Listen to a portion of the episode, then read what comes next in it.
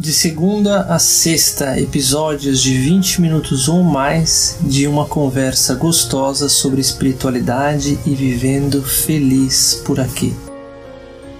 Oi, meus amores. A pergunta do episódio de hoje é: é possível mudar o mundo através da espiritualidade? É possível mudar a sociedade através da espiritualidade? E essa é uma pergunta intrigante porque espiritualidade, ela é uma forma de viver conectada. E o mundo, a sociedade que a gente vive hoje é uma forma de viver uma parte do tempo desconectada. Isso não é uma coisa ruim, isso faz parte do processo de evolução de uma espécie, de uma entidade.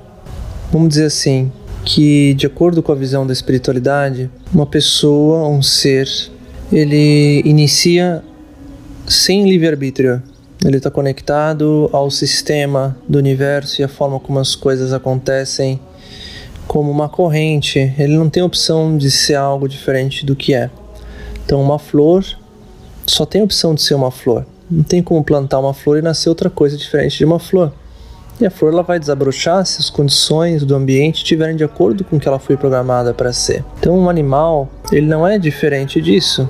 Ele vai evoluindo e se desenvolvendo numa perspectiva, numa ótica única do multiverso, da realidade holográfica que é a existência. Eu não vou entrar muito em detalhes disso, mas que cada um de nós é uma faceta, uma expressão de uma única, de um único ser, se multiplicando diversas camadas como uma raiz de uma árvore, né? E os galhos, onde existe um tronco central e depois os galhos e os pequenos galhos, os gravetos e aí as folhagens e as folhagens também, cada folha ramificada em milhares de veios. Então isso é uma realidade holográfica de que o, o todo está contido no, na, na centelha e assim vai. Dentro de uma perspectiva em consideração o crescimento de cada ser, o ser, a, a alma em evolução, primeiro ela vai estar encarnando em um animal, né, uns seres que não são providos de livre-arbítrio e a apreciar, a desenvolver uma perspectiva, uma ótica única, independente, mas ainda amarrado a uma forma de ser e estar. O ser humano mais conectado à natureza, às tribos, por exemplo, eles tem muito conhecimento intuitivo e a forma de viver ela é muito amarrada a uma forma ancestral de milênios e milênios. E o conhecimento ele vem de forma espontânea, ele vem por parte do próprio conhecimento contido no sistema. Da mesma forma como, como quando eu vou constelar alguém, fazer uma constelação, a gente consegue sentir a energia do sistema, existe uma inteligência presente, presente no sistema. Da mesma forma como eu vou canalizar ou quando alguma informação me vem dos guias, dos mentores e saber alguma coisa porque eu estou conectado. Então eu consigo acessar essas, esses conhecimentos, essas informações. Então, o que eu estou querendo dizer com isso é que os primeiros passos de evolução do ser humano como um ser dotado de livre-arbítrio é gradativamente sair de um estado de conexão inconsciente e começar a desenvolver o seu próprio ser mental, o seu corpo mental e começar a vivenciar uma desconexão do que é natural em prol do desenvolvimento de uma um proto-ego, ou seja, um eu vincado em si mesmo. Então esse ser ele vai evoluindo a partir da sua interação com o mundo de uma forma desconectada e uma autoafirmação. E isso permite com que o ser humano começasse a ser um ser criativo, porque no ato de negar ou rejeitar a sua própria natureza, ele começa a desenvolver uma multitude de formas diferentes, de culturas diferentes, uma grande explosão de criatividade, que é o grande motivo do universo é fazer esse exercício da desconexão, porque existe uma explosão de criatividade e o ser humano se desenvolveu sucessivamente desenvolvendo a sua capacidade de gerir-se e organizar-se. A natureza, ela tem uma capacidade de se organizar que parece caótica para a mente humana linear. mas na verdade é um sistema altissimamente complexo e autorregulado. Num espaço de mil metros quadrados da floresta amazônica existem mais de 5 mil espécies mais de mil espécies de planta e depois milhares de outras espécies de fungos, de é, insetos, mamíferos, répteis e assim por existem uma altíssima complexidade num pequeno espaço de floresta. Então existe um sistema muito complexo naquilo que parece caótico para o olhar humano. A, a mente humana em desenvolvimento ela não consegue lidar com sistemas complexos. Isso está mudando. Porque essa é a grande questão de como a mente humana ela foi se organizando e evoluindo ao longo dos milênios. É um desenvolvimento gradativo e doloroso no início e ele vai acelerando, acelerando, acelerando. E agora a gente está no ápice da aceleração. Como uma curva de graus, como uma curva de ascensão, ela tem um crescimento exponencial quando ela toma a sua parte final, o seu finalzinho da curva de ascensão. Ela é muito mais rápida do que o início, que parece quase como uma linha reta que pouco cresce.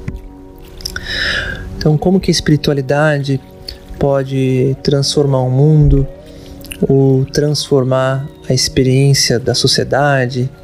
E eu digo para vocês, não tem como a gente não ser espiritual, não tem como a espiritualidade não mudar o mundo, porque por mais que pareça que a gente está vivendo uma experiência negativa, ruim, nossa, o ser humano isso, o ser humano aquilo, isso faz parte da própria experiência de evolução da consciência dentro de uma espécie num ambiente universal.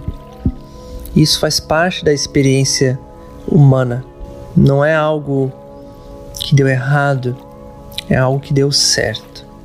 Existem aspectos sensíveis numa espécie que está evoluindo como a nossa, que as coisas podem descarrilhar como uma criança que a gente está ensinando que ela pode prosperar num adulto belo ou ela pode acabar minguando e, e às vezes até desencarnando porque não soube viver de forma próspera com o mundo. Então, o ser humano, como espécie, é um ser em ascensão, em evolução, uma experiência em andamento. Me parece, me parece que deu certo. Ah, Sati, mas tem tanta conflito, ou o ser humano tem tanta coisa ruim. E eu diria que isso faz parte do momento atual, mas não da experiência humana como um todo. E a gente está num momento peculiar da evolução humana, onde a gente está no ápice desse processo de transformação, onde o natural, o, gra o gradativo seria um, seria um retorno a um estado de conexão ao todo. Então lembra que eu falei para vocês sobre como as comunidades tribais elas estão mais conectadas à intuição, ao fluxo natural desse sistema complexo e eles intuem o que fazer, achar uma medicina na floresta, qual é a forma de lidar com uma situação X, Y, Z, porque aquilo vem gradativamente, naturalmente, pelo processo de intuição. E conforme a gente vai desenvolvendo, quanto mais a gente desenvolve o nosso ego, a nossa personalidade, mais desconectado nós ficamos. E a gente tem que achar essa, esse conhecimento pelo jeito mais difícil, by the hard way. A gente tem que criar uma ciência e entender a lógica, destrinchar a lógica do universo, da criação. Mas agora a física e a ciência de ponta, de laboratório, está começando a esbarrar em certas verdades é, da matéria e da forma como se organiza o universo que se tornaram muito próximas, às vezes, de verdades espirituais. Eu mesmo sou o cara que eu sou hoje quando eu estava estudando muito a ciência, a epistemologia, que é a ciência que estuda a ciência, a ciência do conhecimento. Eu comecei a me dar conta de certas coisas, eu já era uma pessoa que tinha um grande chamado para a espiritualidade, mas eu comecei a, a, a entender que a própria ciência estava indicando de volta um caminho para a espiritualidade. Não é à toa, por exemplo, que o Lama Santen, que é o criador do templo budista, o maior templo budista do Brasil, lá em Porto Alegre, era o, chefe do Departamento de Física da Universidade Federal do Rio Grande do Sul. Então, o que eu estou querendo trazer para vocês com essa reflexão é que a espiritualidade, que tem essa ponte com a religião, que a religião significa religar, que é a reconexão, é de certa forma um processo natural que o ser humano vai vivenciar nesse momento. E a reconexão é um processo individual interno de cada um. É algo que pode ser facilitado por alguém externo? Sim, pode. É algo que alguém pode nos mostrar o caminho? Pode. Mas ninguém pode fazer pela gente. Então, é um processo individual, cada um de nós vai precisar fazer escolha consciente de se reconectar. Pode falar, poxa, mas o que é essa reconexão? Isso tem uma, tem uma didática, tem uma dinâmica, tem uma forma de fazer isso e de entender e de digerir tudo aquilo que vem com essa reconexão. Porque parte da reconexão é entender a união entre alfa e ômega, que são só palavras para descrever dois aspectos da criação, que seria o masculino e o feminino.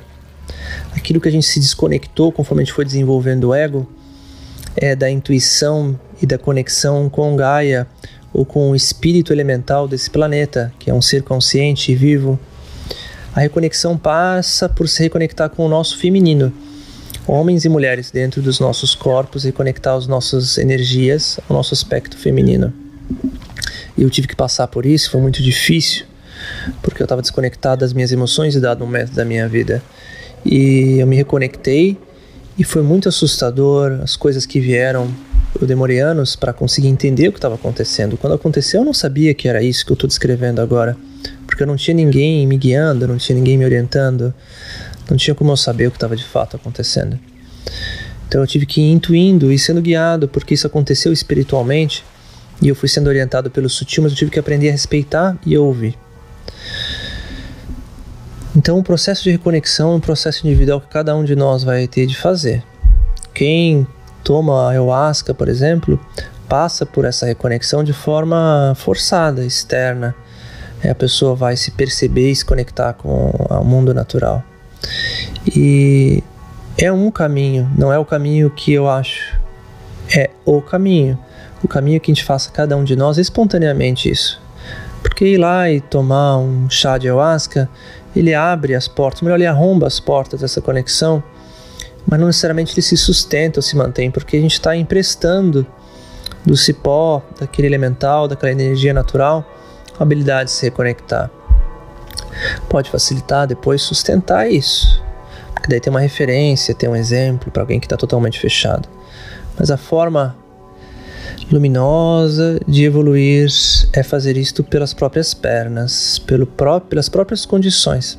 Hoje o mundo espiritual diz o seguinte: eles estão permitindo essa aceleração e essa facilitação de crescimento através desses instrumentos, mas que na verdade isso vai ter um basta. Que o importante é que cada um faça isso pelas suas próprias pernas. Isso é o que eu recebo do mundo espiritual. E inclusive tive a oportunidade de conversar com alguns grandes facilitadores de ayahuasca que eles receberam a mesma mensagem também e estavam parando com os rituais. Então vamos dizer assim que existe uma sabedoria que quando a gente aprende a ouvir está no sistema, que indica o caminho, seja a gente brasileiro ou estando lá do outro lado do mundo, na Austrália. Quem escuta o sistema consegue adquirir o mesmo conhecimento. Por isso que no mesmo tempo, há 10 mil anos atrás, em todos os cantos do mundo se desenvolveu a agricultura no mundo e o ser humano se desenvolveu juntos. É aquilo que os pesquisadores uh, japoneses esbarraram na lei do centésimo macaco, do quando alguma coisa cai no inconsciente coletivo. A gente não vai entrar a fundo nisso aqui porque não é objetivo. Mas se você tiver interesse, pode é, em busca de um cientista chamado Rupert Sheldrake. É um PhD em biologia e ele tem o foco de buscar experimentos científicos que mostram a existência de aspectos que são renegados no dia a dia pela ciência convencional. Mas voltando ao questionamento, como a espiritualidade pode ajudar na evolução humana e na mudança da sociedade, do mundo? Isso já está acontecendo e é inevitável. A verdade é mais ou menos o seguinte: como eu, como ser humano, posso facilitar e acelerar esse processo? Como cada um de nós vai fazer. Não adianta querer impor de fora para dentro para os outros ou para as pessoas que elas sejam espirituais, porque uma, uma das regras das leis é que o oprimido oprime. A pessoa que é forçada ou se força, ela vai forçar os outros. A opressão gera opressão. A semente energética, o como a gente faz as coisas, às vezes é mais importante do que a gente está fazendo. O que eu estou querendo dizer com isso, meus amores, é que a espiritualidade ela vai gerar o que está por detrás da espiritualidade, que é a reconexão, vai gerar seres humanos mais equilibrados e íntegros. E isso naturalmente vai gerar um mundo renovado e diferente, já está acontecendo. Este movimento global de resistência ao que se diz de patriarcado, ao masculino. Isso ainda é as pessoas tentando acabar com o masculino fora delas mesmas. Algum momento, em breve, elas já estão despertando que esse masculino que elas precisam por um fim não é fora delas, mas é dentro. E entender que ser masculino, ou seja, querer estar no controle, desconectado das próprias emoções, querer forçar as coisas, não funciona. O grande segredo de viver conectado, que é seria viver espiritualmente, é entender que eu preciso incluir o meu feminino nas minhas emoções, nas minhas decisões. E querer fazer as coisas à força, na marra, na violência não funciona. E existe uma magia muito bonita que quando eu estou conectado às minhas emoções, quando eu estou conectado ao meu feminino, eu sinto as emoções dos outros. Essa é a empatia real. Se eu estou sentindo as emoções dos outros e eu sinto o campo, e eu sinto uma inteligência viva da natureza e do mundo, da vida, me pedindo para fazer alguma coisa de forma tão intensa dentro de mim, e contra isso é quase impensável. Machucar alguém de forma deliberada quando eu estou sentindo como o outro se sente é quase como se violar, se violentar. E é, se torna muito difícil. Para que uma pessoa machuque a outra, ela precisa estar desconectada de si mesma, em primeiro lugar. Por isso que a gente vive num mundo que estimula um guerreiro masculino desconectado, ou estimulava isso, né? E agora está mudando. O soldado, ele é meio que psicopata, ele está desconectado, desatrelado das suas próprias ações e consequências. Então, voltar a sentir é um desafio. É um desafio porque aí as coisas ter, passam a ter o seu próprio ritmo, não é verdade? Se eu estou sentindo, eu estou no ritmo da lua e a lua tem as suas fases. A água tem o seu ritmo. A água é muito mais densa do que o elemento ar, que é o masculino, o pensamento. As emoções é o elemento água. Então, viver de forma feminina significa não que eu vou me tornar uma mulher, ou que eu vou deixar de ter uma força significa na prática que eu respeito as minhas emoções e o meu próprio tempo. Isso é uma forma totalmente diferente de viver. E é inevitável que cada um de nós chegamos nesse estágio, nesse ponto de respeitar os nossos sentimentos, as nossas emoções, o nosso feminino. Esse é o destino para cada um de nós. É inevitável que isso aconteça. Então, como que a espiritualidade pode mudar o mundo ou a sociedade? Ele já está mudando. Isso já está acontecendo. E é gradativo. E está acontecendo dentro de você. Então, o mais importante não é mudar o mundo, mas mudar você. A sua relação com o seu aspecto mais vulnerável, o seu feminino, a sua criança interior. Se você se transformar, você está tornando o processo mais rápido se você se dedicar de corpo e alma a essa reconexão e a fazer as coisas de uma forma diferente, porque vai precisar incluir uma parte do ser que estava excluída, estava sendo tiranizada e submetida à força. Bom, aí a gente está criando um mundo novo em movimento. E isso é importante, isso é necessário. E a grande charada é compreender que o mundo vai se transformar pessoa a pessoa. Então, você dentro de você que vai realizar esse processo de transformação. Não adianta querer terceirizar e não adianta querer focar nos outros, achando que tem que mudar o mundo fora, tem que mudar, infelizmente, né? Infelizmente não porque seja uma coisa ruim, mas porque dá mais trabalho e as pessoas normalmente têm é, resistência a fazer isso. É dentro. E brigar lá fora e querer mudar a cabeça das pessoas lá fora tem pouco proveito precisa é, se transformar dentro, cada um individualmente, fazer a sua faxina interna. E quem for resistente a isso, de acordo com a espiritualidade, vai acabar partindo desse planeta. Por isso que é um momento talvez atribulado para nós nos próximos anos, porque as pessoas vão ser confrontadas com uma escolha de guiar-se de uma forma nova ou de partir para um novo, para uma nova experiência ainda nessa vibração que ou nessa forma de encarar as coisas que elas estão resistentes, estão segurando. Então, o meu convite para quem se questiona como a espiritualidade pode mudar o mundo, pode transformar as coisas, é, vai mudar pessoa a pessoa. Cada um de nós vai precisar fazer a sua parte e o mundo ele já está garantido e ele já está resolvido e ele já está salvo. Não cabe a nós se preocupar com isso cabe a gente sim é cuidar do nosso próprio mundo interior.